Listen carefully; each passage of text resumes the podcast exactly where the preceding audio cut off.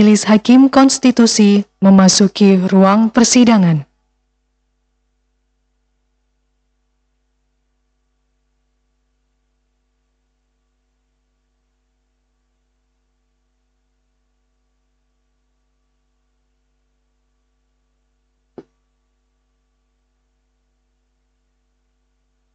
Hadirin disilakan duduk kembali.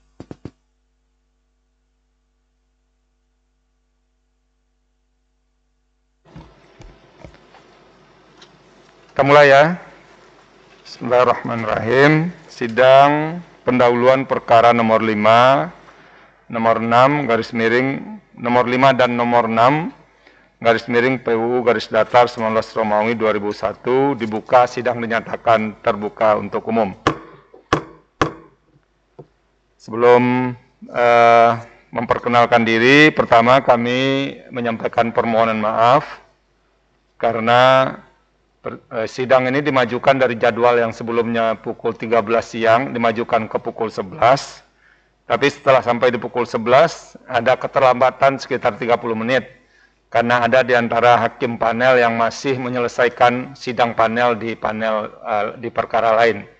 Jadi kami Mohon maaf atas kejadian ini. Apalagi ini permohonan yang diajukan ini pasti sudah agak lama ya karena tertunda oleh uh, penyelesaian sengketa pemilihan kepala daerah. Jadi mohon kami pemohon memahami eh, eh, persoalan-persoalan teknis yang dialami oleh mahkamah. Uh, sebelum kami apa uh, meminta pemohon menyampaikan pokok-pokok uh, permohonan, Terlebih dahulu silakan memperkenalkan siapa ini yang hadir untuk pemohon nomor perkara nomor 5. Silakan. Baik, selamat pagi yang mulia. Assalamualaikum warahmatullahi wabarakatuh. Salam dan salam sejahtera bagi kita semua. Perkenalkan kami dari perkara nomor 5 yang hadir pada pagi hari ini adalah pertama saya sendiri Elia Hulu, kemudian uh, Himas Muhammad El Hakim, SH, dan Dedi Rizaldi Arin Gomo yang merupakan kuasa dari pemohon untuk Bagus Dian Rendara Graha dan Simon Petrus Simbolot. Untuk pemohon, mereka tidak dapat mengikuti persidangan pada pagi hari ini. Terima kasih. Jadi yang hadir sekarang kuasa ya, Elia di Hulu dan Himas ya? Muhammad dan Dedi Rizaldi Arin Gomo yang mulia. Oke. Jadi eh, semua kuasa hadir ya. Sementara ya, prinsipalnya tidak bisa hadir pada sidang pendahuluan. Betul ya. Yang perkara nomor 6 siapa yang hadir? Silakan. Nomor 6. Assalamualaikum warahmatullahi wabarakatuh. Waalaikumsalam. Waalaikumsalam. Kami dari perkara nomor 6 yang mulia, saya Said Salahuddin, kuasa hukum pemohon dan advokat di ujung sebelah kanan saya paling ujung sekali adalah eh, Pak Imam Nasef yang kuasa hukum advokat kemudian eh, pemohon prinsipal Pak Riden Hatam Aziz lantas kemudian di sebelah kiri saya pemohon prinsipal Yanto Sulistianto dan di belakang saya pemohon prinsipal juga Fatman uh, Madani. Itu saja yang mulia yang baru hadir. Makasih Pak Said Salahuddin, sehat ya? Alhamdulillah yang mulia. Jadi ya, ini ada dua kuasa hukum yang hadir, Pak Said dan Pak Imam Nasef. Kemudian prinsipal hadir tiga, Pak Riden, Pak Fatan dan Pak Yanto. Dan sekarang kita apa uh, akan karena ini adalah uh, baru sidang pendahuluan pertama. Pada sidang ini uh, pemohon akan menyampaikan pokok-pokok permohonan. Kemudian uh, uh, hakim panel akan memberikan nasihat jika diperlukan nantinya. Jadi kita akan dengarkan satu persatu mulai dari perkara nomor 5 kemudian dilanjutkan perkara nomor 6 dan nanti eh, hakim panel akan memberikan nasihat juga berdasarkan urutan eh, mulai perkara nomor 5 dilanjutkan perkara nomor 6. Sekarang dipersilakan kuasa hukum perkara nomor 5. Baik, terima kasih yang mulia. Kembali saya menyapa selamat pagi untuk kita semua. Eh, nanti dalam penyampaian pokok-pokok permohonan ini, izinkan kami dari tiga orang kuasa untuk bergantian untuk menyampaikan permohonan. Baik, eh, permohonan ini merupakan permohonan pengujian formil dan material atas Undang-Undang Nomor 11 Tahun 2020 tentang Cipta Kerja Lembaran Negara Republik Indonesia 2020 nomor 245 tambahan Lembaran Negara Republik Indonesia nomor 6573 terhadap Undang-Undang Dasar tahun 1945. Namun sebelum kami sampai pada pokok-pokok permohonan kami yang mulia, izinkan saya sedikit menyampaikan pengantar bahwa para pemohon ini merupakan penyandang disabilitas yang di mana sampai saat ini memang mereka masih belum mendapatkan pekerjaan dan salah satunya masih berstatus mahasiswa. Dan kita juga tahu bahwa Undang-Undang Cipta Kerja ini merupakan undang-undang dengan halaman yang begitu banyak, sehingga hal ini sedikit menyulitkan para pemohon untuk menghadirkan uh, undang-undang terkait sebagai alat bukti. Oleh karena itu nanti kami memohon kepada uh, Majelis Hakim Konstitusi untuk memberikan keringanan kepada para pemohon agar uh, nantinya alat bukti yang akan dihadirkan oleh para pemohon uh, yaitu halaman pertama undang-undang terkait dan halaman di mana pasal-pasal yang ditujukan oleh para pemohon berada. Itu yang pertama yang mulia. Kemudian saya akan masuk pada kewenangan Mahkamah Konstitusi. Namun di sini yang mulia kewenangan Mahkamah Konstitusi dianggap telah dibacakan. Ya, silakan. Yang menjadi, Jadi ini prinsipnya menurut Anda Mahkamah berwenang ya? Berwenang yang mulia. Oke, silakan. Berwenang. Uh, kemudian saya akan menyampaikan yang menjadi objek pengujian adalah tentunya Undang-Undang Nomor 11 Tahun 2020 tentang Undang-Undang Cipta Kerja dan menjadi objek pengujian di material adalah yang pertama pasal 24 angka 4 yang mengubah ketentuan pasal 7 Undang-Undang Nomor 28 Tahun 2002 tentang bangunan gedung yang dibuktikan dengan bukti P4. Kemudian pasal 24 angka 13 yang menghapus ketentuan pasal 16 Undang-Undang Nomor 28 tahun 2002 tentang bangunan gedung. Kemudian pasal 24 angka 4 yang menghapuskan ketentuan pasal 27 Undang-Undang Nomor 28 tahun 2002 tentang bangunan gedung. Pasal kemudian pasal 28 yang menghapus ketentuan pasal 31 Undang-Undang Nomor 28 tahun 2002 tentang bangunan gedung. Kemudian pasal 61 angka 7 yang mengubah ketentuan pasal 29 ayat 1 huruf I Undang-Undang Nomor 44 tahun 2009 tentang rumah sakit.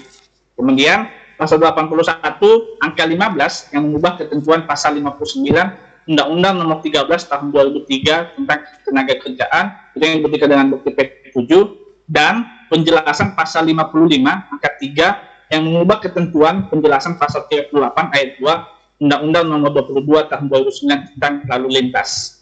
Hal itu dibuktikan dengan bukti P8. Kemudian yang mulia saya akan masuk pada legal standing para pemohon Bapak pemohon merupakan warga negara Indonesia di mana dibuktikan dengan identitas para pemohon yaitu bukti P9 di mana para pemohon menganggap bahwa hak-hak konstitusional mereka telah dilanggar dengan keberlakuan ataupun keberadaan pasal-pasal yang telah saya sampaikan sebelumnya. Para ya. pemohon juga merupakan penyandang disabilitas yang dibuktikan dengan bukti P10 dan P11 bahwa selain penyandang disabilitas, pemohon kedua juga yang bernama Simon Petrus Simbolon, pada saat mendaftarkan permohonan ini merupakan mahasiswa Fakultas Hukum Universitas Kristen Indonesia, di mana pada saat itu sedang melakukan penyusunan tugas akhir yaitu skripsi dan pemohon dua mengangkat judul skripsinya yaitu perlindungan hukum penyandang disabilitas untuk mendapatkan pekerjaan yang layak di Indonesia. Jadi uh, skripsi pemohon tentunya akan memperkuat legal standing para uh, pemohon dua yang Oke, kemudian terus. untuk legal standing pengujian formil ya, saya akan sedikit menguraikan bahwa MK telah melonggarkan secara legal standing pengujian formil melalui putusan nomor 27 PUU 7 tahun 2009 paragraf 3.9 angka halaman 59 sampai 61A halaman 59 sampai 60 di mana pada intinya bahwa mengingat bahwa pembentuk undang-undang yang di DPR dan Presiden ini dipilih melalui pemilihan umum atau pemilu secara langsung oleh rakyat, ke depan perlu syarat bahwa pemohon harus memiliki hak yang dibuktikan telah terdaftar sebagai pemilih dalam pemilu sehingga mereka punya hak untuk mempersoalkan konstitusional konstitusionalitas suatu undang-undang baik prosedur pembentukan dengan formil maupun materi maka yang tidak boleh bertentangan dengan undang-undang dasar. Oleh karena itu yang mulia eh, para pemohon merupakan para pemilih yang telah terdaftar dan telah mempergunakan hak pilihnya pada saat pemilihan DPR dan Presiden.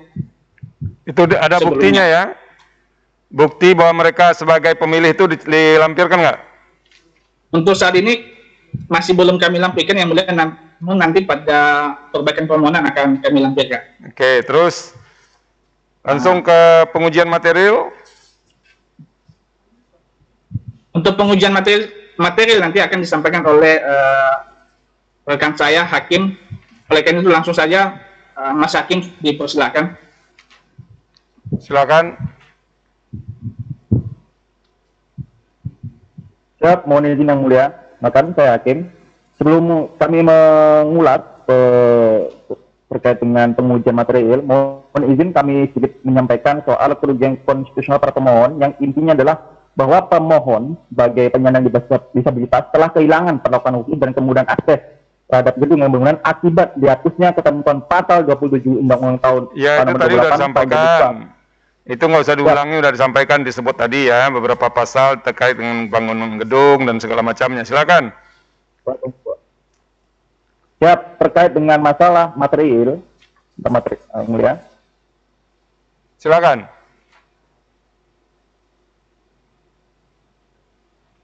Halo. Ya, terkait, ya, ya yang mulia, bentar. Nampaknya ada sedikit uh, kendala teknis di kami.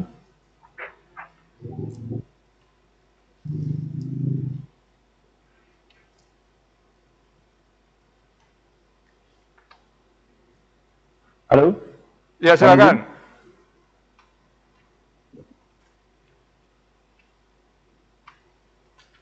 Bentar yang mulia, nampaknya suaranya tidak masuk yang mulia. Halo?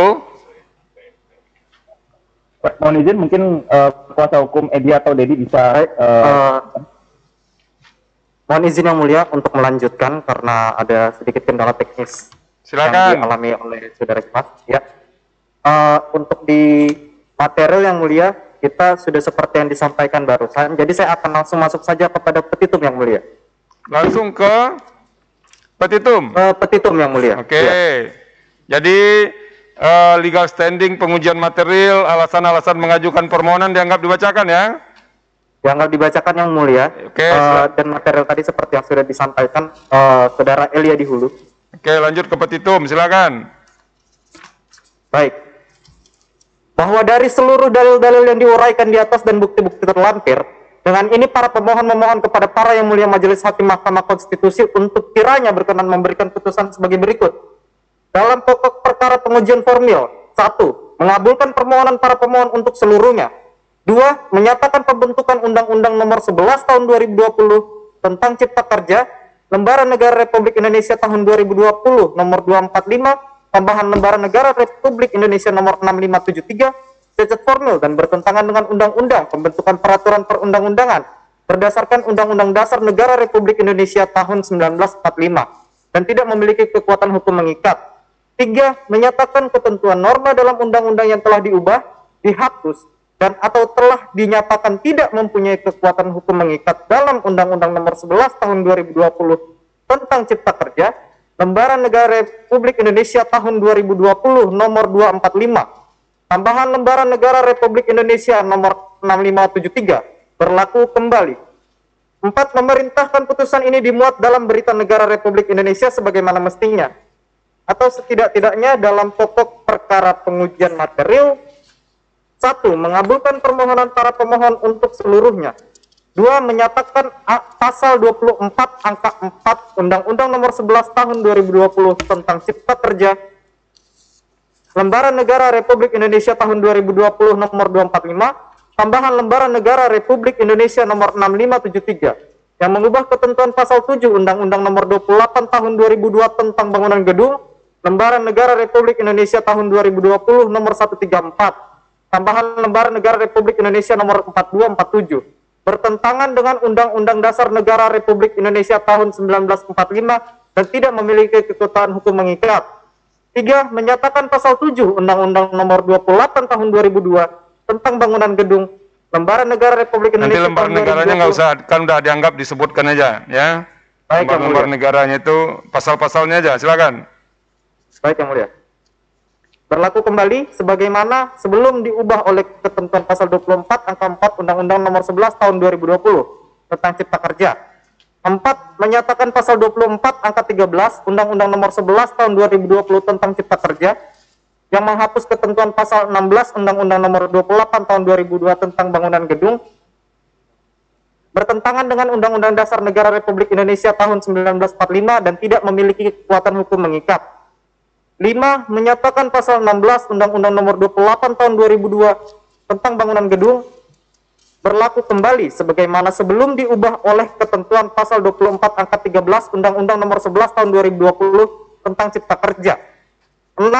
Menyatakan pasal 24 angka 24 Undang-Undang Nomor 11 tahun 2020 tentang Cipta Kerja yang menghapus ketentuan pasal 27 Undang-Undang Nomor 28 tahun 2002 tentang bangunan gedung bertentangan dengan Undang-Undang Dasar Negara Republik Indonesia tahun 1945 dan tidak memiliki kekuatan hukum mengikat.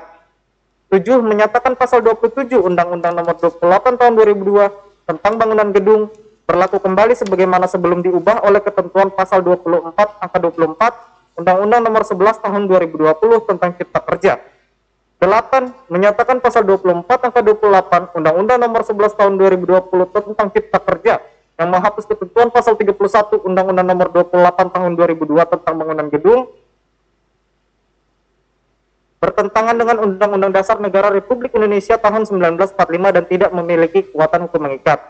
9. Menyatakan pasal 31 Undang-Undang Nomor 28 tahun 2002 tentang pembangunan gedung berlaku kembali sebagaimana sebelum diubah oleh ketentuan pasal 24 angka 28 Undang-Undang Nomor 11 tahun 2020 tentang Cipta Kerja. 10 menyatakan pasal 61 angka 7 Undang-Undang Nomor 11 tahun 2020 tentang Cipta Kerja yang mengubah ketentuan pasal 29 ayat 1 huruf I Undang-Undang Nomor 44 tahun 2009 tentang rumah sakit bertentangan dengan Undang-Undang Dasar Negara Republik Indonesia tahun 1945 dan tidak memiliki kekuatan hukum mengikat sepanjang tidak dimaknai. Menyediakan sarana dan prasarana umum yang layak antara lain sarana ibadah, parkir, ruang tunggu, sarana untuk penyandang disabilitas, wanita menyusui, anak-anak dan lanjut usia. 11 menyatakan pasal 81 angka 15 Undang-Undang Nomor 11 tahun 2020 tentang Cipta Kerja yang mengubah ketentuan pasal 59 Undang-Undang Nomor 13 tahun 2003 tentang ketenagakerjaan bertentangan dengan Undang-Undang Dasar Negara Republik Indonesia tahun 1945 dan tidak memiliki kekuatan hukum mengikat. 12 menyatakan pasal 59 Undang-Undang Nomor 13 tahun 2003 tentang ketenagakerjaan berlaku kembali sebagaimana sebelum diubah oleh ketentuan pasal 81 angka 15 Undang-Undang Nomor 11 tahun 2020 tentang Cipta Kerja. 13 menyatakan penjelasan pasal 55 angka 3 Undang-Undang Nomor 11 tahun 2020 tentang Cipta Kerja yang mengubah ketentuan penjelasan pasal 38 ayat 2 Undang-Undang Nomor 22 tahun 2009 tentang lalu lintas bertentangan dengan Undang-Undang Dasar Negara Republik Indonesia tahun 1945 dan tidak memiliki kekuatan hukum mengikat sepanjang tidak dimaknai yang dimaksud dengan fasilitas utama adalah jalur keberangkatan, jalur kedatangan, ruang tunggu penumpang, tempat naik turun penumpang, tempat parkir kendaraan, papan informasi, kantor pengendali terminal dan loket. Yang dimaksud dengan fasilitas penunjang antara lain adalah fasilitas untuk penyandang disabilitas, fasilitas kesehatan, fasilitas umum, fasilitas peribadatan, pos kesehatan, pos polisi, dan alat pemadam kebakaran. 14. Memerintahkan pemuatan putusan ini dalam berita negara Republik Indonesia sebagaimana mestinya. Atau apabila Majelis Hakim Mahkamah Konstitusi berpendapat lain, mohon putusan yang seadil-adilnya. Ex aquo et bono. Terima kasih Yang Mulia. Terima kasih. Anda sudah menyampaikan dari awal, kemudian eh, eh, kewenangan mahkamah, legal standing, alasan-alasan mengajukan permohonan itu dianggap dibacakan, terakhir dibacakan petitum atau apa yang diminta oleh para pemohon. Sekarang kita lanjutkan pemohon nomor 6 dipersilakan Pak Salahuddin. Siapa yang mau menyampaikan? Pak Said. Terima kasih. Silakan. Pemohon nomor 6.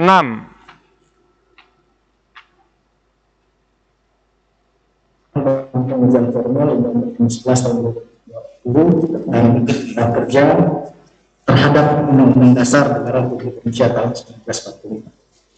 Kewenangan Mahkamah dasar yang kami ajukan ada lima. Yang pertama pasal 24 C ayat 1 Undang-Undang Dasar 1945, pasal 10 ayat 1 huruf A Undang-Undang Mahkamah Konstitusi, pasal 29 ayat 1 huruf A Undang-Undang Kekuasaan Kehakiman, Pasal 9 ayat 1 Undang-Undang Pembentukan Peraturan Perundang-undangan yang selanjutnya akan kami sebut dengan Undang-Undang ketiga.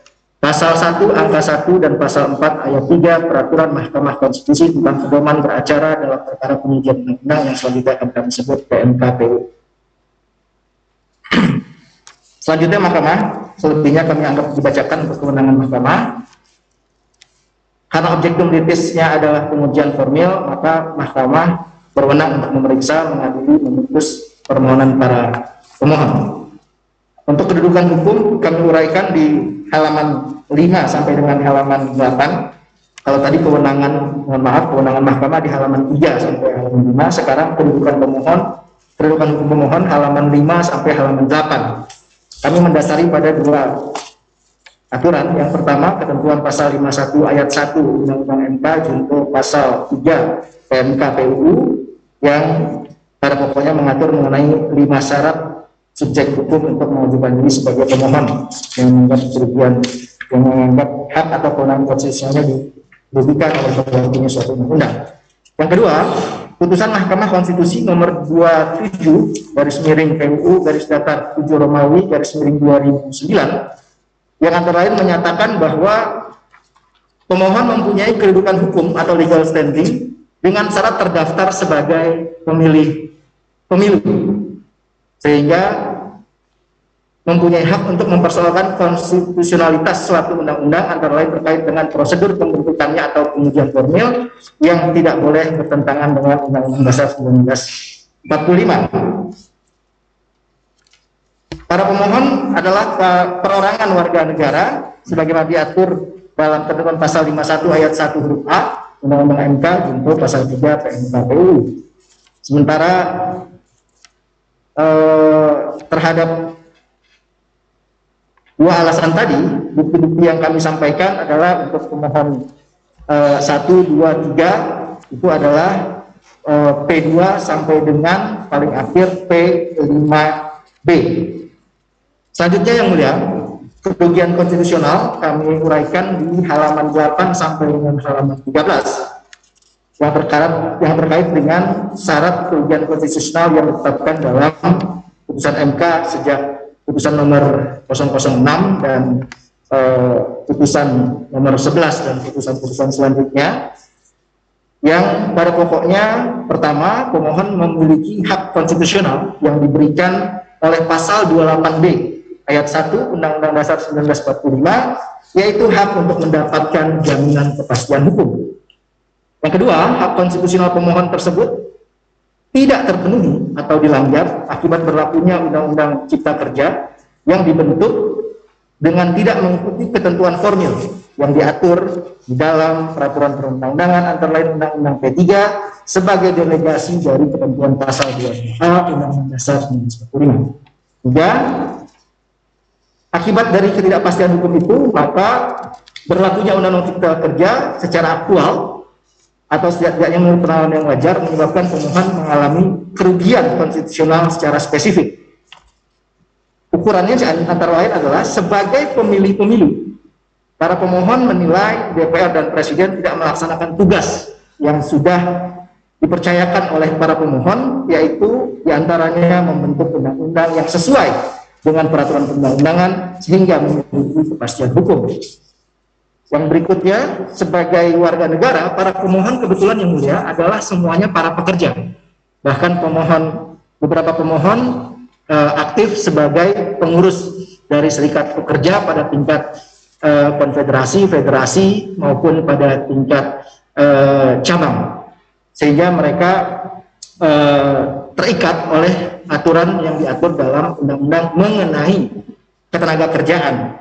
Dan kebetulan dalam Undang-Undang Cipta Kerja juga ikut mengatur pada bab 4 mengenai e, pengaturan tenaga kerjaan sehingga para pemohon memiliki kepentingan terhadap pemberlakuan Undang-Undang Cipta Kerja 4 atas dasar alasan tersebut maka tergambar adanya hubungan sebab akibat antara kerugian konstitusional para pemohon dengan berlakunya Undang-Undang Cipta Kerja yang dimungkinkan ke mahkamah karena para pemohon meyakini apabila pengujian formil ini dinyatakan dikabulkan oleh mahkamah dengan menyatakan bertentangan dengan Undang-Undang 19 Undang-Undang Dasar 1945 dan tidak mempunyai kekuatan hukum mengikat, maka kerugian konstitusional para pemohon tidak akan terjadi.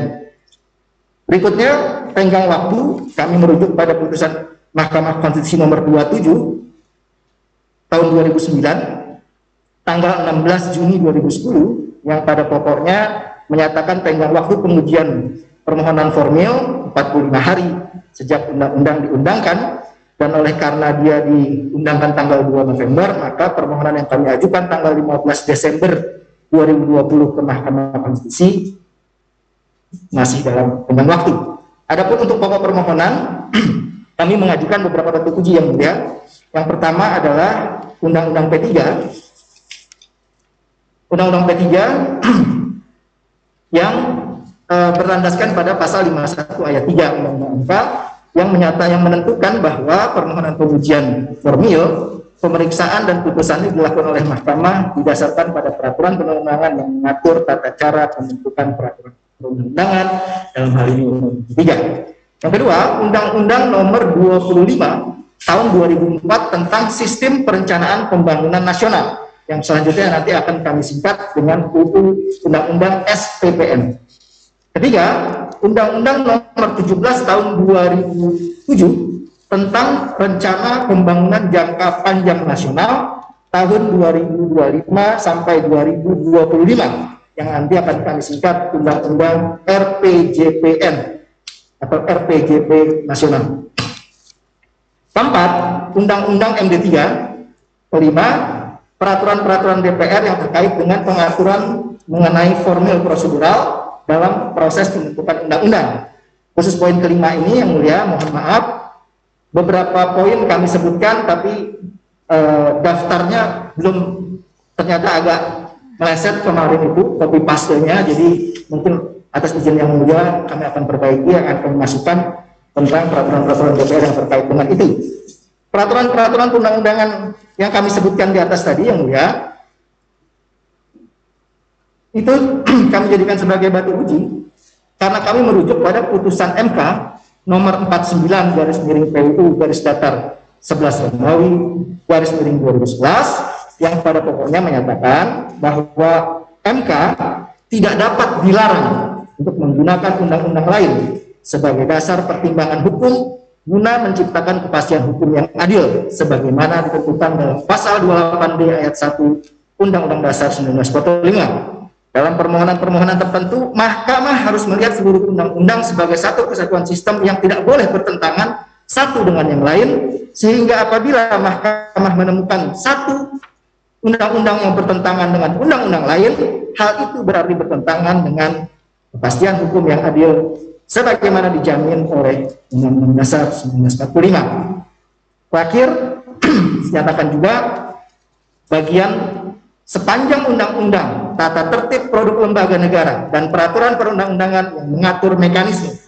atau formil prosedural itu mengalir dari delegasi kewenangan menurut konstitusi, maka peraturan undang-undang itu dapat dipergunakan atau dipertimbangkan sebagai tolak ukur atau batu uji dalam pengujian formil. Itu yang kami kutip dari putusan MK nomor 49 yang mulia. Lebihnya mengenai eh, pokok permohonannya, kami menyatakan yang pertama, pembentukan Undang-Undang Cipta Kerja di tahap perencanaan, dia bertentangan dengan pasal 1 ayat 1, ayat 3 dan pasal 28B ayat 1 Undang-Undang Dasar 1945. Kami uraikan secara singkat yang mulia bahwa dalam proses sebuah undang-undang pasal 18 Undang-Undang P3 mengatur ada delapan dasar atau delapan alasan sebuah RUU dapat dimuat dalam prolegnas. Pertama, didasarkan atas perintah Undang-Undang Dasar 1945.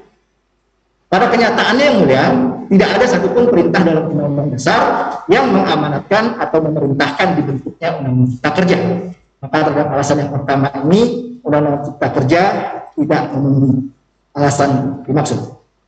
Yang kedua, didasarkan atas perintah TAP MPR. Faktanya juga tidak ada TAP MPR yang memerintahkan dibentuknya undang cipta kerja. Ketiga, didasarkan atas perintah undang-undang lain. Kami tidak menemukan ada undang-undang lain yang memerintahkan dibentuknya undang cipta kerja. Yang berikutnya, didasarkan atas aspirasi dan kebutuhan hukum masyarakat. Sebagaimana kita tahu, justru yang terjadi dengan pembentukan undang-undang cipta kerja pada masa-masa awal dibentuk sampai dengan disahkan setidak-tidaknya penolakan yang luas terjadi di masyarakat, organisasi-organisasi besar, Nahdlatul Ulama, mulai dari Muhammadiyah, lembaga-lembaga negara, banyak sekali elemen-elemen masyarakat yang menolak termasuk kelompok buruh. Sehingga kalau kita dapat mendalilkan organisasi itu mewakili pengikutnya yang ratusan juta itu, maka mayoritas rakyat Indonesia sesungguhnya tidak meminta aspirasi untuk atau tidak memiliki kebutuhan untuk dibentuknya kita kerja. Tiga yang alasan yang lain yang mulia itu terkait dengan rencana pembangunan nasional, yaitu sistem perencanaan pembangunan nasional, rencana pembangunan jangka panjang nasional, rencana pembangunan jangka menengah. Terhadap tiga alasan ini, kami menemukan yang mulia ada keterkaitan di dalam naskah akademik eh, RUU Cipta Kerja yang mengaitkan dengan uh, persoalan sistem perencanaan pembangunan nasional. Hal itu kami temukan dengan diulang-ulang dalam jumlah yang cukup banyak ya tentang latar belakang dibentuknya Undang-Undang Cipta Kerja adalah berdasarkan visi Indonesia 2045 atau dalam bahasa yang lain disebut juga dengan istilah lainnya yaitu untuk mencapai Indonesia cita-cita Indonesia maju 2045. Hal itu bisa kita temukan pada halaman 1, halaman 2, 3, halaman 25, halaman 28 dan seterusnya. Pengulangan-pengulangan ini menunjukkan bahwa ini terkait dengan sistem perencanaan. Maka terkait dengan itu kami akan mengujinya, menguraikan dalam permohonan itu, permohonan yang kami sampaikan kepada Yang Mulia, Apakah benar di antara tiga uh, alasan yang kami sampaikan uh, tadi itu tentang sistem perencanaan pembangunan nasional, SPPN, RPJPN, dan RPJMN itu memenuhi berdasarkan kajian yang kami lakukan kami muat dalam uraian permohonan yang mulia ternyata itu bertentangan dengan undang-undang SPPN, undang RPJPN Sebagaimana diketahui, sebuah rencana pembangunan nasional hanya boleh dibuat untuk jangka panjang, yaitu periode 20 tahun. Itu kata pasal 1, angka 4 Undang-Undang SPPN. Sementara dalam Undang-Undang RPJPN dipertegas lagi bahwa yang dimaksud rencana jangka panjang itu yaitu tak mulai sejak tahun 2005 sampai 2025. Sedangkan target yang ingin dicapai oleh undang-undang ini adalah target tahun 2045 sehingga melampaui kewenangan yang ada pada presiden sebagai pengusul termasuk DPR membentuk undang-undang terhadap target yang ingin dicapai melampaui apa yang dibutuhkan dalam undang-undang tersebut. Selebihnya yang mulia, kami juga kami singkat saja yang mulia, itu sudah kami uraikan semua secara uh, terperinci. Selanjutnya kami juga menganggap bahwa RUU ini tidak uh, sesuai dengan prosedur karena dalam pasal 19 Undang-Undang P3 ditentukan bahwa rancangan undang-undang yang disahkan dalam prolegnas itu harus disertai dengan naskah akademik. Faktanya yang mulia dengan bukti-bukti yang sudah kami sampaikan, sampai dengan RUU Cipta Kerja ditetapkan dalam prolegnas pada rapat paripurna DPR tanggal 22 Januari 2020, naskah akademik RUU Cipta Kerja belum diserahkan oleh Presiden kepada DPR. Karena faktanya dari bukti yang saya sudah lampirkan, naskah akademik RUU Cipta Kerja baru diserahkan pemerintah kepada DPR 12 Februari 2020. Bagaimana mungkin disahkannya sebuah RUU sedangkan DPR belum menerima naskah akademiknya sedangkan menurut pasal 19 uh, Undang-Undang P3 hal itu menjadi sebuah kewajiban. Selanjutnya yang mulia, pada tahap pembentukan uh, pada tahap penyusunan Undang-Undang Cipta Kerja juga bertentangan dengan pasal 1 ayat 3 dan pasal 28B ayat 1 Undang-Undang Dasar 19 45 yaitu terkait dengan teknik penyusunan peraturan perundang-undangan yang harus menjadi pedoman dalam pembentukan undang-undang yaitu terkait dengan asas pembentukan peraturan perundangan yang diatur dalam bab 2 Undang-Undang P3 yaitu asas kejelasan rumusan yang menentukan penyusunan undang-undang. Antara lain harus memenuhi persyaratan teknis dan sistematika penyusunan peraturan perundang-undangan saya bagaimana dinyatakan dalam ketentuan penjelasan pasal 5 huruf F Undang-Undang P3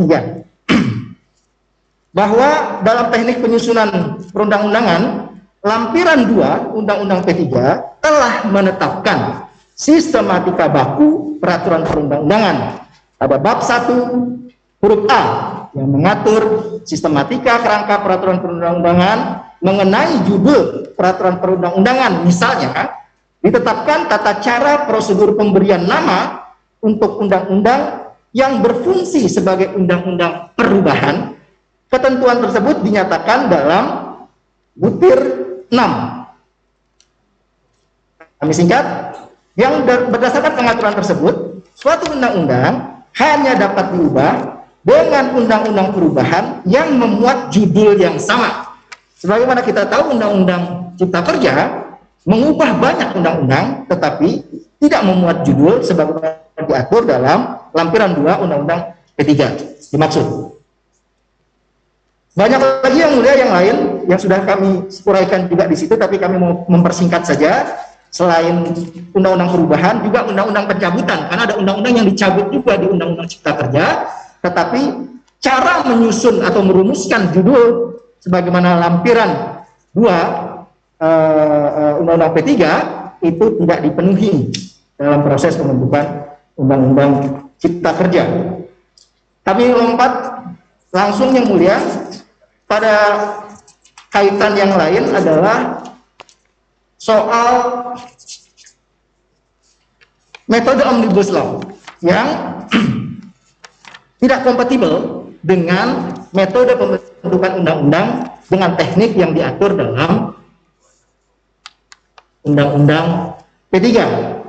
Metode pembentukan undang-undang dalam konstruksi undang-undang P3, pendekatannya itu menggunakan uh, pendekatan single subject rule atau single subject of matter, yaitu menghendaki satu undang-undang dibuat untuk mengatur satu subjek atau materi yang berkaitan secara spesifik, sementara Undang-Undang Cipta Kerja sebaliknya. Atas kemudian kami kaitkan juga yang mulia pembentukan Undang-Undang Cipta Kerja Undang-undang yang disusun dengan tidak berpedoman pada ketentuan yang diatur dalam Undang-Undang P3 serta peraturan perundangan terkait harus dinyatakan tidak memiliki kepastian hukum serta bertentangan dengan pasal 28B ayat 1 dan eh, Undang-Undang uh, Dasar 19 45 dan harus dinyatakan bertentangan dengan ketentuan pasal 1 ayat 3 Undang-Undang Dasar 1945. Selain itu ada soal asas kejelasan rumusan, ada soal asas kedaya gunaan dan kehasil gunaan yang diatur dalam Undang-Undang P3 juga tidak dipenuhi oleh uh, uh, pembentuk undang-undang. Selanjutnya kalau kita kaitkan pada soal asas keterbukaan, Bahkan sejumlah lembaga negara sudah pernah menyatakan bahwa proses pembentukan uh, Undang-Undang Cipta Kerja ini tidak transparan dan tidak terbuka. pemerintah bersikap sangat tertutup dan menjadikan pada saat proses di, di, di, masih di pemerintah, pemerintah bersifat sangat tertutup dan menjadikan naskah akademik serta RUU Cipta Kerja sebagai dokumen rahasia yang harus dijauhkan dari jangkauan publik sehingga masyarakat mengalami pembatasan untuk mengakses RUU Cipta Kerja. Ada lembaga ombudsman, Komnas HAM, ada Komisi Informasi Pusat. Sedikit contoh adalah lembaga-lembaga yang menyoal tentang asas keterbukaan dalam pembentukan Undang-Undang Cipta Kerja. Terakhir, sebagai petitum, bahwa berdasarkan alasan-alasan hukum yang kami sampaikan secara lisan dan khususnya yang tertulis di dalam permohonan, maka dan disertai dengan alat-alat bukti, dalam hal ini pemohon memohon kepada Majelis Hakim Mahkamah Konstitusi untuk memutus perkara aku dengan amar putusan sebagai berikut. Pertama, mengabulkan permohonan para pemohon untuk seluruhnya. Dua, menyatakan Undang-Undang Nomor 11 Tahun 2020 tentang Cipta Kerja lembaran negara yang kami lewati bertentangan dengan Undang-Undang Dasar 1945 dan menyatakan tidak memiliki kekuatan hukum mengikat. Tiga, memerintahkan pemuatan keputusan ini dalam berita negara Republik Indonesia sebagaimana mestinya. Atau apabila yang mulia Majelis Hakim Konstitusi berpendapat lain, mohon putusan yang seadil-adilnya. Demikian yang mulia sebelum saya akhiri penyampaian pokok-pokok permohonan kami, kami mohon izin kepada Yang Mulia untuk juga memberikan sedikit kesempatan kepada pemohon prinsipal untuk menyampaikan uh, uh, pandangannya Yang Mulia atas izin Yang Mulia. Uh, cukup ya Pak Pak Said ya. Kita sudah mendengar detail dari Pak Said. Uh, kan kuasanya sudah diberikan ke Pak Said dan kawan-kawan. Jadi nggak perlu menyampaikan apa namanya pandangan dan segala macam. Nanti kalau ada yang penting, kalau mau diperbaiki misalnya nanti bisa ditambahkan di perbaikan. Terima kasih juga kepada kuasa nomor 5 dan kuasa nomor 6. Ini sayang nih kita tidak bisa mempersilahkan Pak Said uh, minum air nih karena suaranya sudah habis tadi itu. Itu. Tapi kalau mau juga nggak apa-apa bisa dianggap apa juga itu. Pengecualian begitu. Pertama, uh, ini waktunya bagi kami untuk memberikan nasihat kepada uh, para pemohon atau kuasanya. Kita mulai dari uh, permohonan nomor 5 dan dilanjutkan permohonan nomor 6 yang khusus uji formil dimulai dari yang mulia Hakim Konstitusi Bapak Dr. Wahidudin Adams. Dipersilakan yang mulia. Baik, terima kasih Pak Ketua Panel Prof. Saldi Isra, yang mulia Pak Dr. Soehartoyo, eh, kepada prinsipal dan juga kuasa hukum dari perkara nomor 5 tahun 2021 dan nomor 6 ya. Untuk semua ada secara umum tadi disinggung oleh ketua panel bahwa ini sudah diajukan bulan Desember yang nomor 5 ini 7 Desember dan yang nomor 6 15 Desember 2020 ya. Kemudian baru registrasi tanggal 14 April sama dua-duanya ya. Nah, jadi ada hal yang menyebabkan ini tidak segera diregistrasi dan disidangkan. Tadi sudah dijelaskan ini ada uh, kita melaksanakan apa sidang dan menyelesaikan perkara uh, perselisihan hasil pilkada yang yang harus kita selesaikan mulai Desember itu sampai ya Maret tadi ya. Oleh sebab itu nanti karena ada hal-hal yang terjadi perubahan di MK ada yang selalu dikutip pasti ini di awal-awal di kewenangan adalah peraturan MK yang uh, nomor 6 tahun 2005. Nah, nanti pada waktu perbaikan itu kita sudah menggunakan PMK nomor 2 tahun 2021. sudah bisa diunduh itu ya, sudah. Ya bahkan sebelumnya itu ada sempat berlaku undang uh, PMK 9 2020, tapi uh, itu berlaku antara awal Januari sampai uh, uh, April ini tadi. Jadi nanti waktu perbaikan itu perhatikan uh, bahwa yang dikutip tidak lagi PMK 6 2005 tapi uh, 2 2021. Kalau 9 2020 sudah dicabut ya. Yang kedua tentang undang-undang MK saya lihat ada masih ada yang tidak mencantumkan undang-undang terakhir perubahan ketiga. Kemudian undang-undang pembentukan peraturan perundang-undangan ada juga tidak menyebutkan bahwa ini uh, yang diubah dengan undang-undang 15 2019. Ini nanti untuk kedua-duanya ya. Nah, untuk yang pertama yang nomor 5 uh, perkara nomor 5 eh, ini yang dimohonkan pengujian ini eh, formil dan juga material. Khusus untuk materialnya ini ada tujuh isu ya, tujuh norma ya, tujuh norma lah ya ya. Dan ada empat undang-undang. Nah ini nanti ketika memperbaiki jika dianggap bahwa hal-hal yang disampaikan oleh majelis panel ini apa dipertimbangkan untuk diperbaiki itu betul-betul perhatikan. Jadi ini ada tujuh norma yang ada di dua uh, di empat undang-undang, undang-undang bangunan gedung, undang-undang rumah sakit, ketenagakerjaan dan undang-undang lalu lintas. Pertama yang di nomor lima ini ada yang nggak lazim ya, tapi saya atau kita memahami ini ya di pertama itu tentang alat bukti. Ini bukan menjelaskan alat bukti, hanya mengatakan tolonglah kami dikasihani ya. Ini minta dispensasi ya, karena ini dihitung angkanya harus 7 juta 715.500 ya.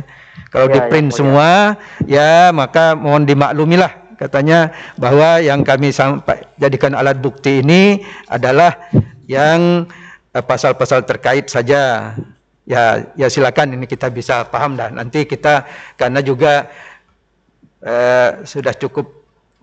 Ada juga yang tidak mengeluh seperti ini ya. Karena undang-undang eh, yang dimohonkan ini 11 2020 sudah banyak ini pemohonnya sudah berapa ya? Sudah 28 Ya artinya kan pemohon terkait ini. Ada yang sudah mengajukan yang besar begitu ada. Nah tapi saya lihat eh, nomor pemohon nomor lima ini ya tolonglah katanya kita di, diberikan dispensasi karena biaya perhitungan detailnya dihitung benar nih sampai 7 juta kalau untuk apa memfotokopi. Ya nanti nggak usah lagi dicantumkan lagi waktu perbaikan ya. Ya cukuplah kita pahamilah kita sudah tahu gitu ya. Untuk pertama kali ini kita maklumi gitu ya eh, bahwa ini dicantumkan. Tapi bahwa pasal-pasal yang dimohonkan pengujian itu ya tentu harus nanti covernya juga ya ya. Tapi kalau terkait Undang-Undang Dasar 45 kan nggak terlalu tebal lah ya. Jangan hanya pasalnya ya. Ya. Nah yang kedua bahwa eh, di waktu memperbaikinya nanti ya sistematikanya tolong apa terkait material ya saya formil tidak singgung ya karena sudah diuraikan di sini uh, yang untuk material ini diselaraskan antara lain isu yang diangkat itu dengan jumlah norma yang diajukan oleh pemohon kemudian di bisa dikelompokkan. Sebetulnya bisa saya lihat itu bisa tiga atau empat isu saja ya. Nah itu saya nggak perlu sebutkan apa tiga empat isunya ya. Nanti dicari. Tapi tujuh norma itu ada tiga atau empat isu. Kemudian norma dan isu itu diselaraskan antara pokok perkara dan petitum. Jadi digiring ke sana ininya di permohonan ini. Nah, ini juga uh, memudahkan untuk apa eh, hakim dalam nanti eh, memeriksa dan terutama nanti waktu kita kalau sidangnya itu di kita bawa ke eh, pleno apalagi ke tidak ke pleno tentu harus kita baca dengan eh, sungguh-sungguh ya. Nah ini hal-hal yang umum. Kemudian yang di petitum ya sudah mengikuti tapi khusus untuk petitum 3 ke petitum 5, 7, 9 kata-kata berlaku kembali sebagaimana sebelum diubah yaitu tidak perlu ya cukup nyatakan apa bertentangan Undang-Undang Dasar 45 dan tidak mempunyai kekuatan hukum mengikat. Nanti kalau itu apa eh, dikabulkan misalnya ya tentu ada pertimbangan dan juga amar di dalam apa putusan hakim. Karena apa apa yang disampaikan di sini tentu tidak sama dengan ada yang format jadi untuk di petitum itu dinyatakan bertangan dengan Undang-Undang 95 dan tidak mempunyai kekuatan hukum mengikat. Itu saja. Tidak perlu dinyatakan berlaku kembali yang pasal-pasal yang dimohonkan pengujiannya ya. Tidak sampai sana. Saya kira itu secara umum yang nomor 5. Nah, yang nomor perkara nomor 6 ya tadi sama secara umum tadi terkait dengan khususnya PMK kita ya itu kita sudah nanti waktu perbaikan yang dijadikan itu PMK nomor 2 tahun 2021 tentang tata beracara eh, pengajuan pengujian undang-undang terhadap undang-undang dasar. Nah, kemudian eh, terkait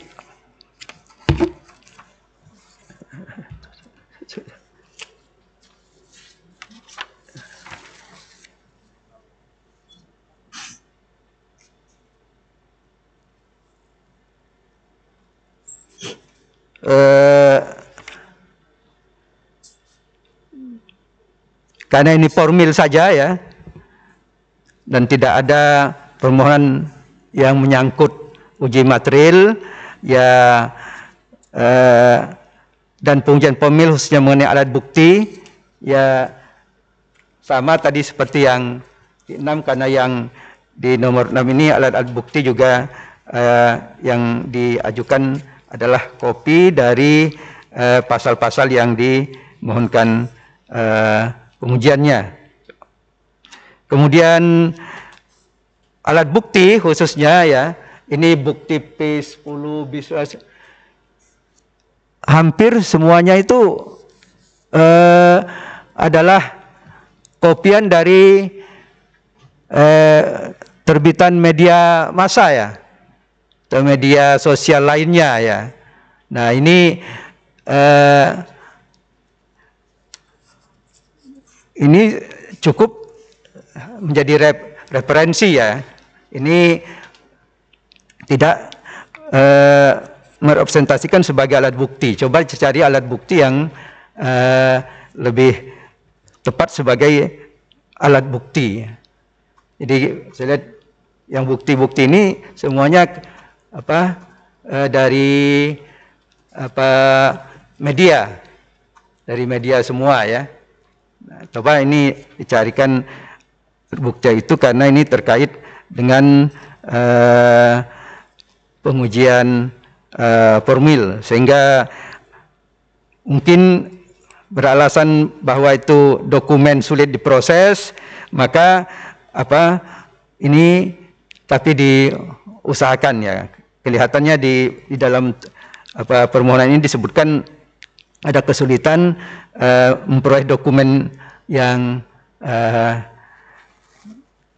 terkait dengan yang dimohonkan pengujiannya itu ya sebagai bukti sehingga cukup dengan uh, fotokopi atau salinan yang beredar di media massa ya. Kemudian hal lain saya kira tidak ada karena ini hanya pengujian formulirnya tidak terkait dengan uh, substansi yang dimohonkan pengujian. Saya kira itu secara umum Pak Ketua Majelis. Terima kasih. Terima kasih Yang Mulia Pak Wahidudin Adams.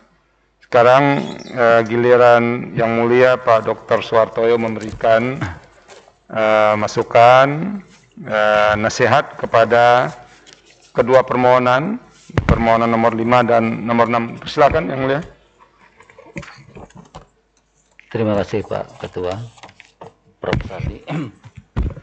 ya saya tambahkan saja untuk permohonan nomor 5 Ya saya sependapat apa yang disampaikan yang mulia Pak Wahid tentang alat bukti tidak perlu lagi dicantumkan di depan begitu. Jadi sistematika sebuah permohonan di MK itu strict saja. Pertama adalah kewenangan mahkamah, dua legal standing, tiga alasan permohonan atau posita, yang terakhir adalah petitum, hal-hal yang dimohonkan. Selebihnya tidak perlu dicantumkan di apa di permohonan karena nanti akan mempersulit mahkamah ataupun siapa saja yang uh, secara volunteer mengikuti permohonan ini. Karena begitu permohonan ini masuk di Mahkamah Konstitusi oleh Mahkamah Konstitusi langsung dipublish dan menjadi konsumsi publik yang uh, tertarik dengan substansi permohonannya pasti akan uh, mencerna permohonan yang saudara-saudara ajukan ini. Sehingga tidak hanya untuk kemudahan para hakim di MK tapi juga kalayak umum yang akan mengikuti persidangan atau perkembangan perkara ini dengan mudah dapat memahami apa sesungguhnya yang menjadi esensi permohonan yang diajukan oleh saudara-saudara itu.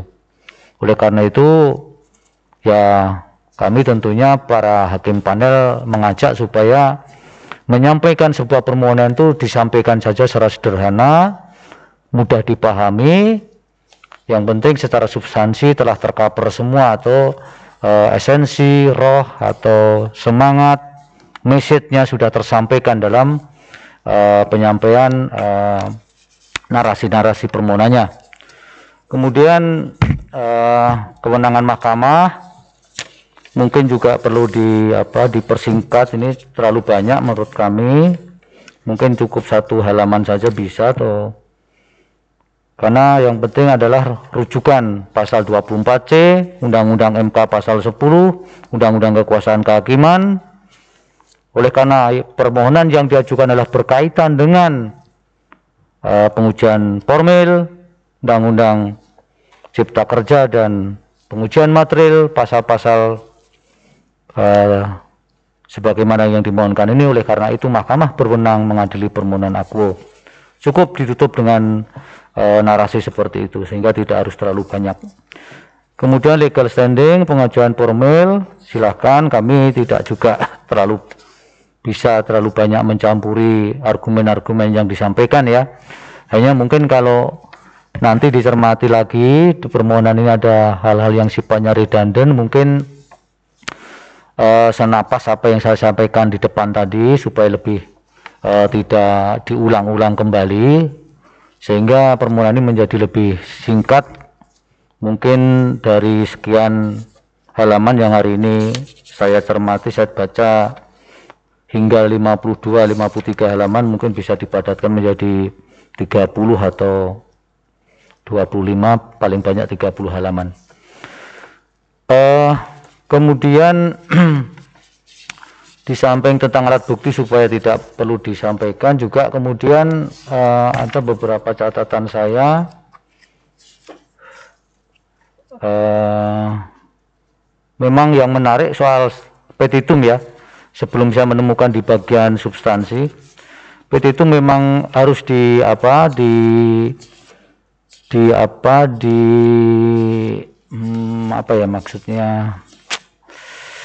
dicoba dirumuskan kembali uh, karena yang namanya pengujian material itu kalau anda menyatakan bahwa norma pasal ini inkonstitusional ya sesungguhnya seperti yang disampaikan yang mulia Pak Wahidudin tadi bahwa ya hanya sebatas menyatakan ini bertentangan dengan Undang-Undang Dasar 1945 dan tidak mempunyai kekuatan hukum mengikat.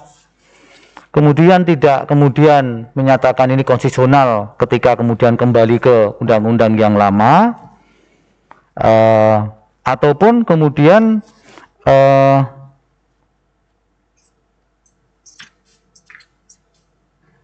dinyatakan inkonstitusional sementara kalau itu uh, saya saya agak redundant.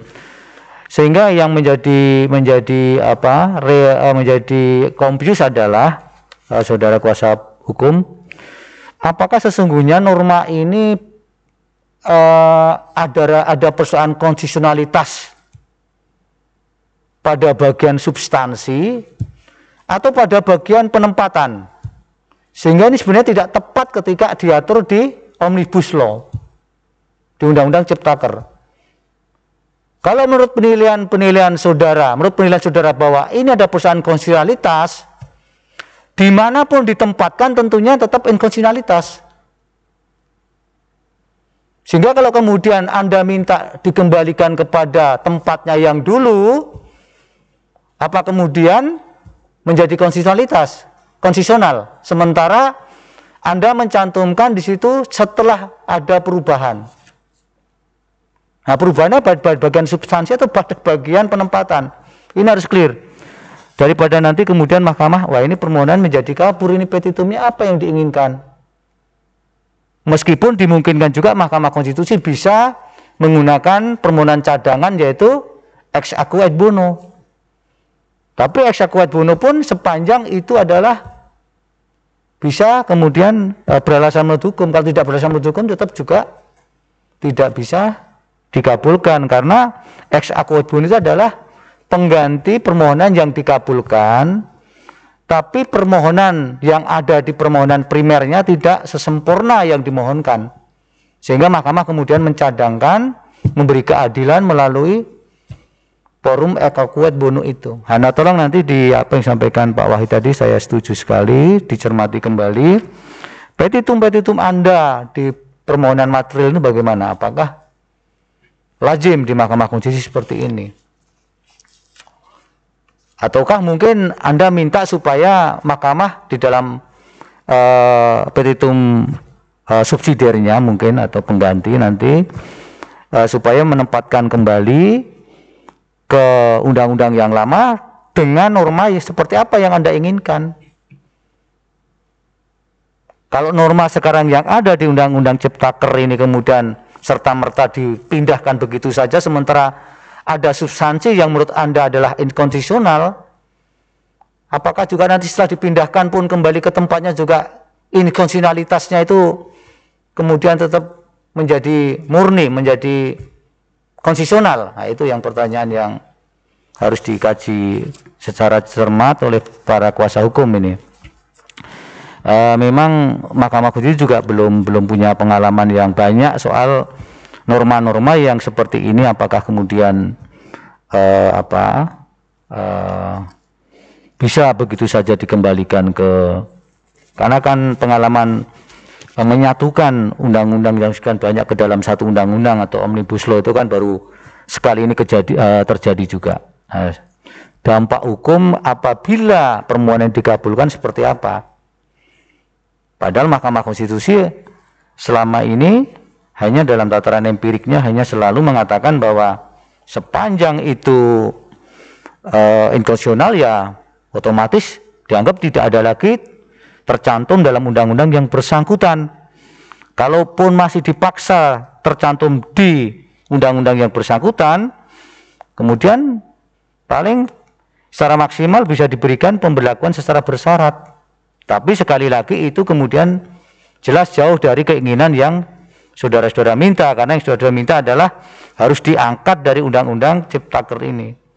Ini mohon nanti dicermati dan di apa di e, memang menjadi pekerjaan agak keras untuk merumuskan permohonan yang material ini.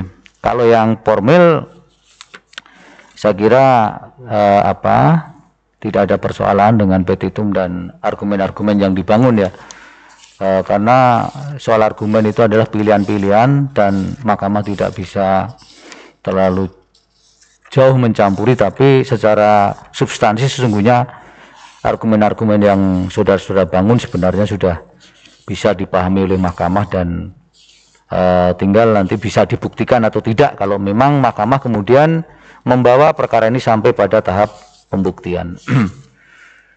Mungkin itu untuk nomor 5 ya.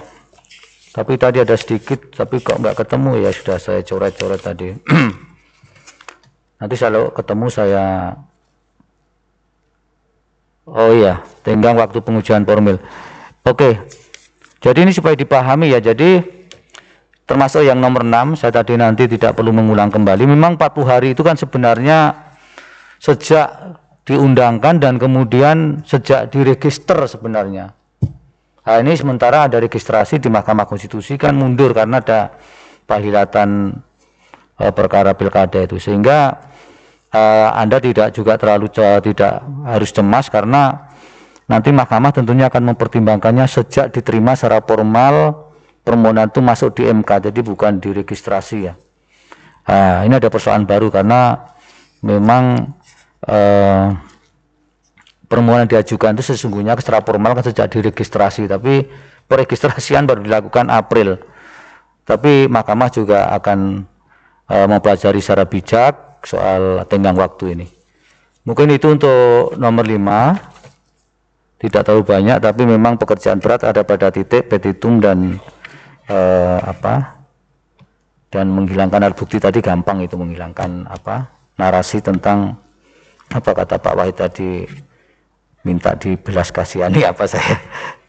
Oke ya. Kemudian terima kasih untuk nomor 5, nomor 6 sederhana nomor 6 ini menurut saya juga sudah apa ya sudah cukup bagus uh, dari sistematikanya hanya mungkin perlu ditambahkan begini di halaman 6 Pak Pak Said halaman ini kan Bapak me, uh, apa ya pijakan daripada legal standing kan di karena DPR adalah dan presiden adalah dipilih oleh rakyat sehingga rakyat berhak untuk uh, menguji konstitusionalitas sebuah uh, norma undang-undang. Artinya kalau demikian halnya berarti semua siapa pun orang siapa itu sepanjang dia adalah pernah mempunyai hak pilih ya tentunya bisa.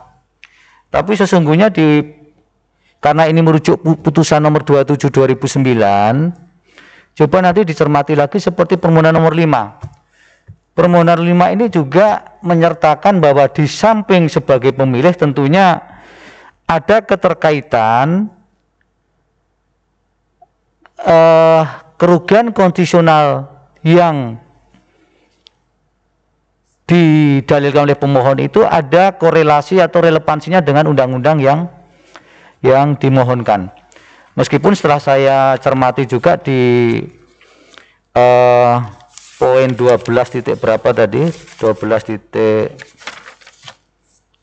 angka 12 Loh kok malah hilang? Itu sudah menyebutkan bahwa para pemohon adalah uh, 21, sorry. 21.2 kemudian menjelaskan bahwa para pemohon ada kaitannya dengan undang-undang uh, Cipta Kerja ini. Uh, tapi kalau kemudian yang di bold dipertebal pada halaman 6 ini seolah-olah hanya ini, kemudian agak justru agak kontraproduktif dengan pertimbangan perkara 27 2029 Pak. 2029 karena di sana tidak semua pada akhirnya diberi legal standing kalau tidak salah hanya satu yang diberi legal standing dari sekian banyak pemohon nah stressingnya adalah pada karena yang bersangkutan dianggap mempunyai kepentingan atau ada keterkaitan dengan undang-undang yang dimohonkan pengujian itu. Nah, itu ada di permohonan nomor 5. Nah, nanti Pak saya tidak perlu apa, mungkin bisa melengkapi itu sehingga yang Anda bold ini bisa kemudian sejalan dengan apa yang Anda sitir di putusan 27. Karena tidak hanya semata-mata sebagai pemilih tapi juga para pemohon sebagai penyandang uh, apa ini? Oh sorry, para pemohon uh, sebagai pemilih juga ada keterkaitan sebagaimana yang kemudian dijelaskan di, di angka 21.2 itu. Jadi in apa ya inline gitu. Mungkin itu saja ya. Kalau yang lain saya juga sudah membaca semuanya dan mungkin tinggal nanti kalau ini harus dibuktikan di persidangan lebih lanjut ya bagaimana uh, strategi Anda di dalam membuktikan nanti ya. Apakah ini hanya dalil-dalil yang apa yang ilusir yang tidak bisa dibuktikan atau kan nanti bisa dibuktikan nah bagaimana kemudian mahkamah menyikapi apakah memang argumen-argumen yang dibangun ini beralasan dan mahkamah sependapat dengan argumen-argumen itu. Mungkin itu saja. Uh, Pak Ketua, dari saya mungkin cukup. Terima kasih. Terima kasih Yang Mulia Pak Suwartoyo. Nah, sebetulnya saya nggak ada lagi yang mau saya sampaikan. Semuanya sudah disampaikan oleh dua hakim panel yang lain. Tapi ada beberapa poin tersisa yang mungkin perlu jadi perhatian kedua pemohon, terutama menyangkut pengujian formil ya. Eh, pertama itu adalah coba kalau bisa diberi penjelasan agak lebih konkret eh, karena perubahan formil itu kan eh, kaitannya dengan proses pembentukan undang-undang, maka itu kan rujukan paling tingginya kan eh, proses yang ditentukan di pasal 20 Undang-Undang Dasar 1945. Jadi tolong nanti diperhatikan betul, jangan meninggalkan argumentasi pasal 20 itu, terutama permohonan nomor 6 Pak Said. Jadi eh, coba nanti dilihat betul di tahap misalnya tahap pengajuan itu bisa dijelaskan lah persiapan ini segala macamnya naskah akademik dan segala macamnya ini rancangan dari siapa kalau rancangan dari DPR bagaimana usul dari presiden bagaimana dan segala macamnya. Apa pelanggaran formal yang terjadi misalnya pada tahap itu? Nah, itu kalau bisa diuraikan secara sistematis seperti itu, lalu nanti apa buktinya untuk membuktikan bahwa pelanggaran formal itu terjadi. Lalu di tahap pembahasan misalnya, apalagi pelanggaran formal yang terjadi, bagaimana dengan partisipasi masyarakat misalnya. Nah itu dijelaskan begitu. Nah nanti baru didukung dengan undang-undang. Jadi sangat mungkin juga uh, seperti uh, yang dikemukakan di apa di permohonan nomor 6 tadi boleh menggunakan undang-undang lain boleh. Yang untuk membuktikan bahwa secara formal ini ada masalah. Bahkan tatip pun bisa digunakan karena tatip itu kan pedoman paling teknis mereka untuk menyusun eh, undang-undang. Uh, nah itu. Jadi kalau bisa diuraikan tahap per tahap itu mulai dari tahap pengajuan dipersiapkan itu bagaimana apa hubungannya dengan prolegnas, apa hubungannya dengan naskah akademik. Di tahap awal itu ada enggak partisipasi masyarakat, nah itu dibuktikan. Lalu ketika pembahasan begitu juga. Ketika persetujuan bersama bagaimana? Apa kira-kira kesalahan-kesalahan formal yang terjadi menurut para pemohon? Setelah dia disetujui bersama, apalagi? Kan dulu banyak tuh oh ada naskahnya yang diperbaiki setelah persetujuan bersama, itu boleh diperbaiki atau tidak. Nah yang kayak, -kaya begitu itu harus dijelaskan dan diberikan buktinya kepada kami. Jika perlu, kalau ada pemohon punya bukti, ini naskah yang disetujui bersama dalam rapat paripurna DPR, dan ini perubahan-perubahan yang terjadi begitu dia disahkan. Nah, kalau bisa diperbandingkan ke kami, Nanti tugas kami mengecek kepada pembentuk undang-undang. Gitu. Nah, yang begitu-begitunya itu yang perlu dibuktikan. Nah, kalau itu nanti didukung oleh kalau ada undang-undang, ada tatip dan segala macamnya, dan itu menjadi eh, jauh lebih komprehensif. Jadi kami merasa sejak para pemohon memasukkan permohonan kan itu sudah ada waktu yang cukup untuk melihat lebih tenang. Dulu mungkin kalau yang mau mengajukan uji formal ada ketergesa-gesaan batas waktu. Nah, sekarang kan begitu dia didaftarkan, nah, sudah ada waktu berapa bulan itu, mungkin ada sudah enam bulan perkembangannya. Nah, apa perkembangan-perkembangan baru, bukti-bukti baru yang bisa disampaikan ke mahkamah. Uh, karena apa namanya? Uh, membuktikan pelanggaran-pelanggaran proses formil itu itu kayak membuktikan kasus konkret juga, misalnya dalam pilkada misalnya. Tapi kalau permohonan uji material itu bisa dibangun dari perbandingan, dari teori, dan menggunakan putusan-putusan Mahkamah Konstitusi sebelumnya, itu sangat mungkin. Tapi kalau ini kasus ujian formil, itu memang lebih banyak kepada hal-hal yang konkret. Misalnya Anda mengatakan, ini jumlahnya tidak cukup. Nah, harus dibuktikan. Apa bukan menyatakan tidak cukup itu? Daftar hadir, ada rekaman dan segala macamnya. Jadi mumpung ruang ini masih ada di pemohon, cobalah mahkamah dibantu untuk me, apa namanya menyampaikan bukti-bukti yang diperlukan untuk menyatakan bahwa yang didalilkan itu benar. Ini buktinya. Kami tentu juga nanti akan minta kepada pembentuk undang-undang. Tapi kalau Anda sudah bantu, nah itu bisa jadi cara kuat kami juga untuk ini ada bukti nih. Nah kami nanti akan perintahkan. Coba anda peristiwa begini apa yang bisa membuktikannya dan segala macam kepada pembentuk undang-undang. Nah itu. Jadi tahapan-tahapan itu yang dibuktikan bahwa ada cacat formalnya. Apalagi uh, sudah ada banyak buku sekarang yang bicara soal pengujian formal.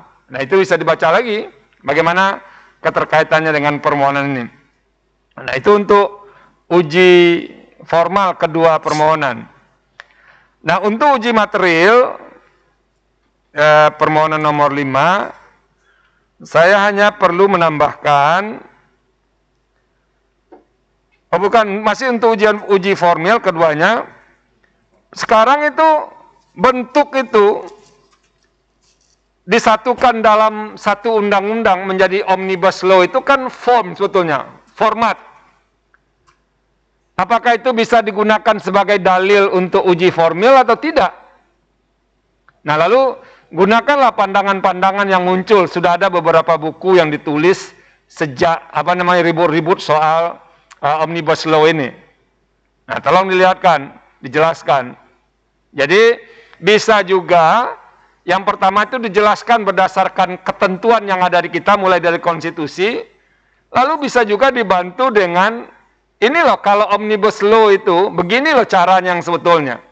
Nah kalau dibandingkan dengan tempat lain, ini formalnya yang salah dengan uh, omnibus law di kita. Jadi ini karena barang baru, nah kita kan semuanya dalam proses pencarian mana sih sebetulnya yang paling tepat untuk melihat soal-soal yang begini. Nah itu untuk uji uji formal. Nah uji material eh, kepada pemohon lima yang perlu saya tambahkan adalah di luar soal uh, petitum tadi karena ada beberapa pasal yang diminta apa dinyatakan inkonstitusional dan tidak memiliki kekuatan mengikat. Lalu ada petitum lain yang minta diberlakukan pasal yang diganti itu. Tapi ada pasal yang diminta inkonstitusional dan tidak kekuatan mengikat tidak ada diminta berlaku kembali Nah itu dalam soal itu ada ketidakkonsistenan. Di samping tadi apa iya disebutkan, apa tidak cukup dalam uh, apa namanya dalam alasan-alasan mengajukan permohonan saya dikemukakan karena begini begini begini kalau seandainya mahkamah begini maka untuk mengatasi kekosongan hukum maka diberlakukan bla bla bla bla dan segala macamnya. Nah itu itu salah satu tawaran yang disampaikan oleh pemohon. Nah yang yang tidak kalah pentingnya adalah saya atau kami sebetulnya belum melihat bangunan argumentasi yang kokoh untuk uji material. Mengapa pasal-pasal yang didalilkan secara material bertentangan dengan Undang-Undang Dasar 45 itu dia dikatakan bertentangan dengan Undang-Undang Dasar 45?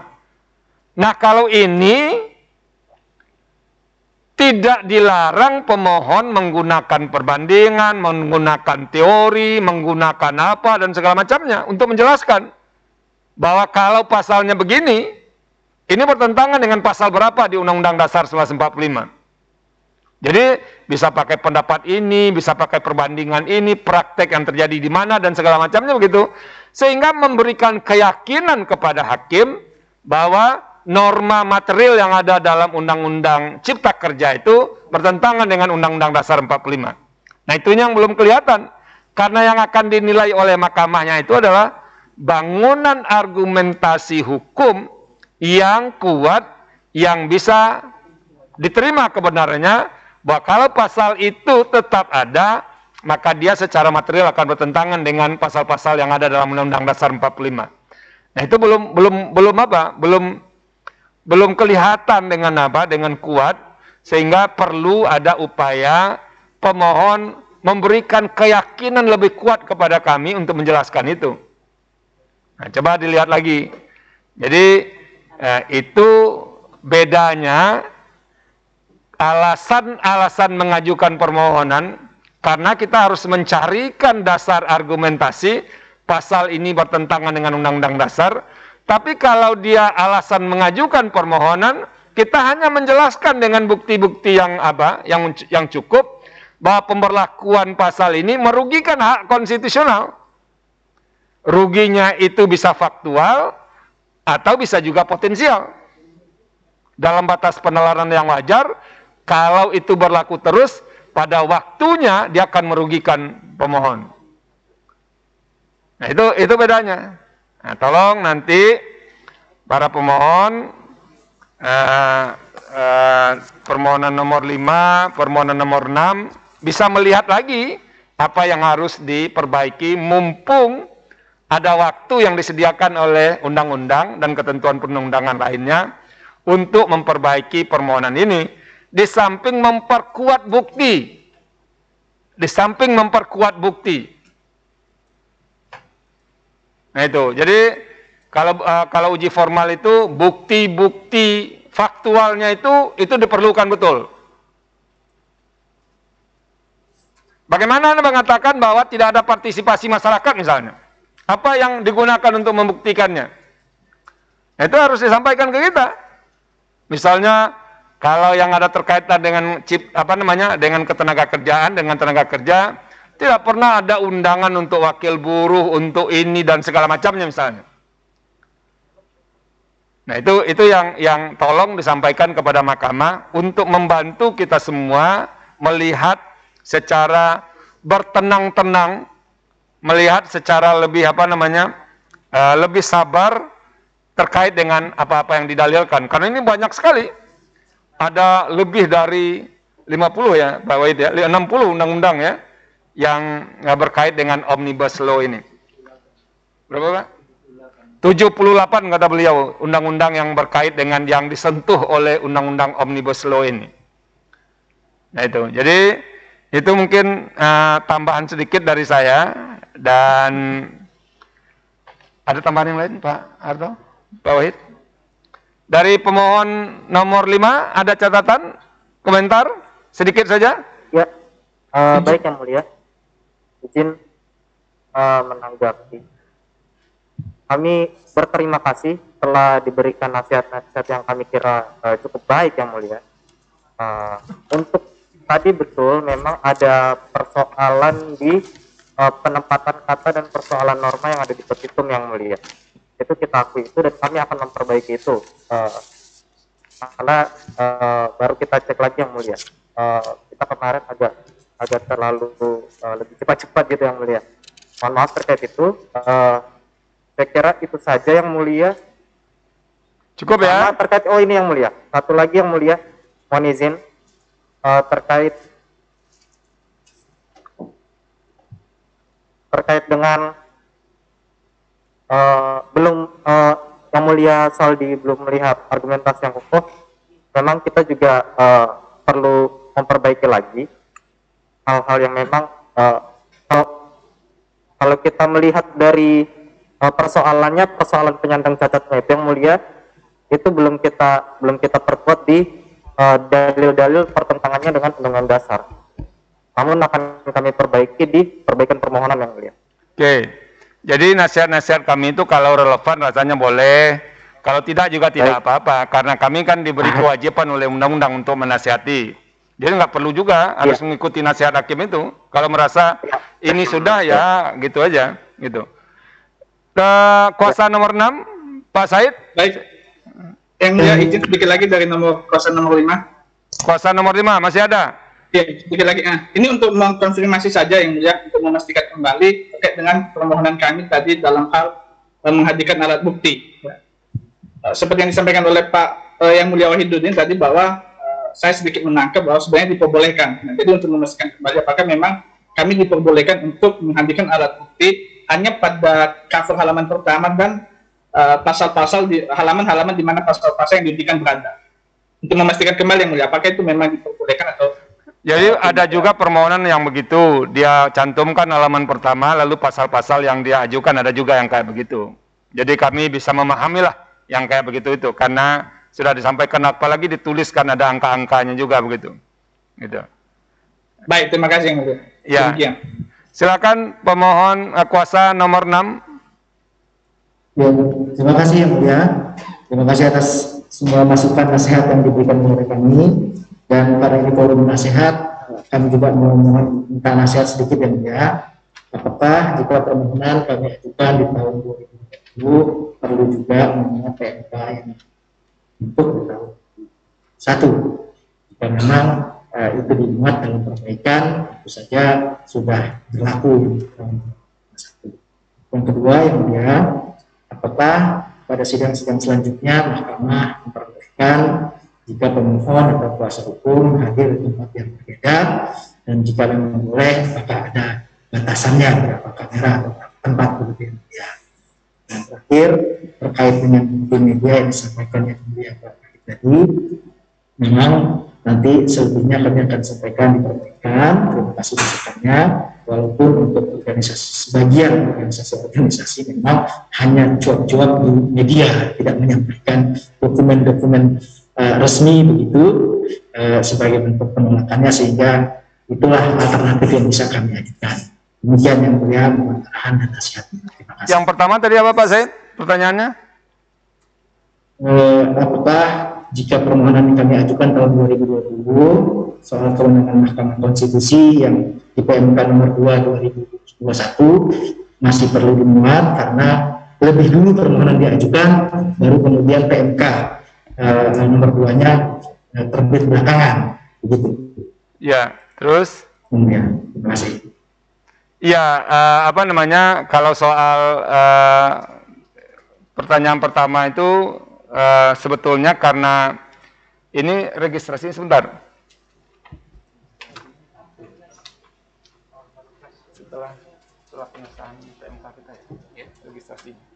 Iya, 14 April sudah sudah sudah sudah sudah PMK baru. Ya. Ya Pak Said karena apa namanya eh, sudah PMK baru nanti disesuaikan saja ya karena ada kan ada ruang untuk melakukan perbaikan juga gitu. Yang kedua apa tadi? Kedua, apakah di persidangan ini untuk berikut- berikutnya jika ada kondisi tertentu yang menyebabkan pemohon dan atau kuasa hukum tidak bisa berada dalam satu tempat, apakah diperbolehkan untuk mengikuti sidang di tempat yang berlainan dengan kamera yang berbeda dan jika ada apakah ada batasannya? Terima kasih. Apa katanya Pak? Iya, kalau tidak bisa berkumpul di satu tempat, Pak Said, sepanjang apa namanya berpencar itu, lalu bisa dipastikan sinyalnya bagus, kemudian tempatnya itu yang layak, itu layak dengan yang sopan, misalnya segala macam berpakaian yang yang layak. Kami tidak keberatan dengan itu, tidak harus berkumpul juga di satu tempat seperti ini, karena itu kan eh, kini kan agak rapat juga duduknya, bisa menyalahi protokol kesehatan juga. Jadi kalau di sidang berikutnya mau berbeda tempat itu tidak ada masalah. Sepanjang itu tempatnya layak, kemudian sinyalnya bisa dipastikan eh, dengan baik begitu. Karena komunikasi kita kan tergantung dari sinyal yang bisa ditangkap oleh kedua belah pihak. Itu Pak Said ya. Cukup ya? Terima kasih. Cukup. Izin satu pertanyaan yang mulia Dari mana ini lagi? dari eh, kuasa hukum. Tunggu dulu, ini saya dulu tanya di apa dulu di nomor 6. Eh, kuasa nomor 6 ada ada lagi? Sementara cukup yang mulia kami ucapkan terima kasih atas nasihatnya dan perbaikan uh, permohonan ke depan apa yang disampaikan uh, oleh uh, ya, majelis yang mulia ini insya Allah kami akan melengkapi dan kami sempurnakan. Terima kasih. Ya. Terima kasih. Silakan nomor lima apa? Ada tambahan lagi? Uh, sebenarnya hanya pertanyaan yang mulia. Untuk teknis pemberian perbaikan permohonannya apakah dilakukan secara online atau langsung datang ke Mahkamah Konstitusi yang mulia? Ya, ini akan dijelaskan oleh Pak Harto berdasarkan konstruksi ya, peraturan Mahkamah Konstitusi baru karena ini akan berhimpit nanti menyerahkan dengan ya. penentuan hari sidang ya. Nanti silakan yang mulia Pak Harto. Ya, terima kasih Pak Ketua. E, pertanyaannya bagus dari pemohon nomor 5 ya. Tapi ini juga berlaku untuk nomor 6. Jadi memang di permohonan eh, di PMK yang lama itu penyerahan perbaikan permohonan itu diserahkan beberapa hari sebelum sidang perbaikan dilaks, dilaksanakan. Nah, ada persoalan yang kemudian muncul ketika ada pemohon yang menyerahkan perbaikan permohonan, tapi ketika sidang dengan agenda penyampaian perbaikan itu tidak hadir.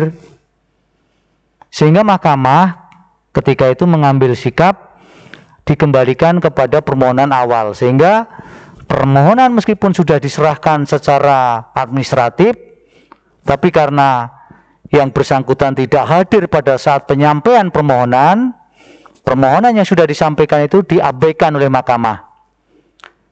Nah, pada PMK yang baru ini permohonan perbaikan permohonan itu diserahkan seharusnya dalam keadaan normal itu di persidangan. Karena dalam keadaan normal sesungguhnya permohonan pengujian undang-undang ini pengujian undang ini uh, tidak melalui online. Kecuali memang ada permintaan khusus dari pemohon melalui online. Tapi secara general dilakukan secara offline jadi hadir di mahkamah Nah, pada PMK yang baru ini 3 uh, 2 2021 itu seharusnya naskah perbaikan permohonan itu diserahkan langsung pada saat sidang perbaikan. Jadi ketika Bapak-bapak hadir di persidangan itulah menyerahkan naskah perbaikan, kemudian hakim memberi kesempatan untuk menyampaikan hal-hal apa saja yang diperbaiki. Tapi karena ke sekarang persoalannya adalah ketemu kondisi masih COVID, kemudian banyak persidangan yang pengujian undang-undang dilakukan secara online, Mahkamah mengambil sikap begini. Ketika nanti Ketua panel, Rob Saldi mengumumkan kapan sidang ini akan ditunda, nanti Ibu Bapak sekalian tetap menyampaikan secara langsung. Tapi naskahnya dikirimkan melalui uh, email uh, soft kopinya dua jam sebelum sidang dimulai supaya digandakan. Tidak beda hari, karena kalau tidak beda hari, kalau beda hari nanti ketemunya ada yang sudah menyerahkan tapi pada persidangan yang sudah ditentukan tidak hadir sehingga akan menyulitkan mahkamah lagi. Jadi saat dua jam sebelum sidang nanti bisa komunikasi dengan kepanitraan supaya soft copy-nya dikirim melalui email nanti akan digandakan dan pada saat jam sidang itulah bapak-bapak menyampaikan uh, pokok-pokok permohonan yang sesungguhnya yang uh, salinan email uh, soft copy-nya sudah dikirim ke mahkamah itu. Jadi sampaikan saja nanti naskah perbaikannya bersamaan pada saat hari sidang yang akan disampaikan oleh Bapak uh, oleh Prof. Saldi, Ketua Panel nanti Pak. Mungkin itu saja Pak Ketua, terima kasih. Terima kasih yang mulia Pak Sorteo. Jadi nanti penyerahan perbaikan itu pada hari yang ditentukan untuk sidang berikutnya perbaikan permohonan supaya permohonan dengan orang yang mengajukan permohonan itu hadir pada hari perbaikan permohonan itu. Nah itu pengalaman sebelumnya sehingga kami menyesuaikan di peraturan Mahkamah Konstitusi. Itu yang pertama sebelum ditutup, ini khusus untuk pemohon nomor 5 itu alamat kedudukan kuasanya belum ditulis ya di permohonan. Nah, tolong nanti dilengkapi di perbaikan permohonan sehingga memudahkan mahkamah untuk menghubungi yang bersangkutan. Ya, kuasa pemohon ya, nomor 5. Kalau Baik, tidak tidak ada lagi eh, sidang perbaikan permohonan itu akan dilaksanakan pada tanggal 4 Mei 2021 pukul 10 WIB. Jadi nanti soft file perbaikan permohonannya bisa dikirim lebih awal menjelang pukul 10 itu. Misalnya pukul 8, pukul 9 paling telat supaya kami bisa memperbanyak. Jadi kami bisa melihat eh, apa yang diperbaiki itu. Nah itu saja. Eh, karena tidak ada lagi, dengan demikian sidang pendahuluan perkara nomor 5 dan nomor 6 PUU garis datar 19 Romawi garis miring 2021 kita nyatakan selesai dan sidang ditutup. Hadirin dimohon berdiri.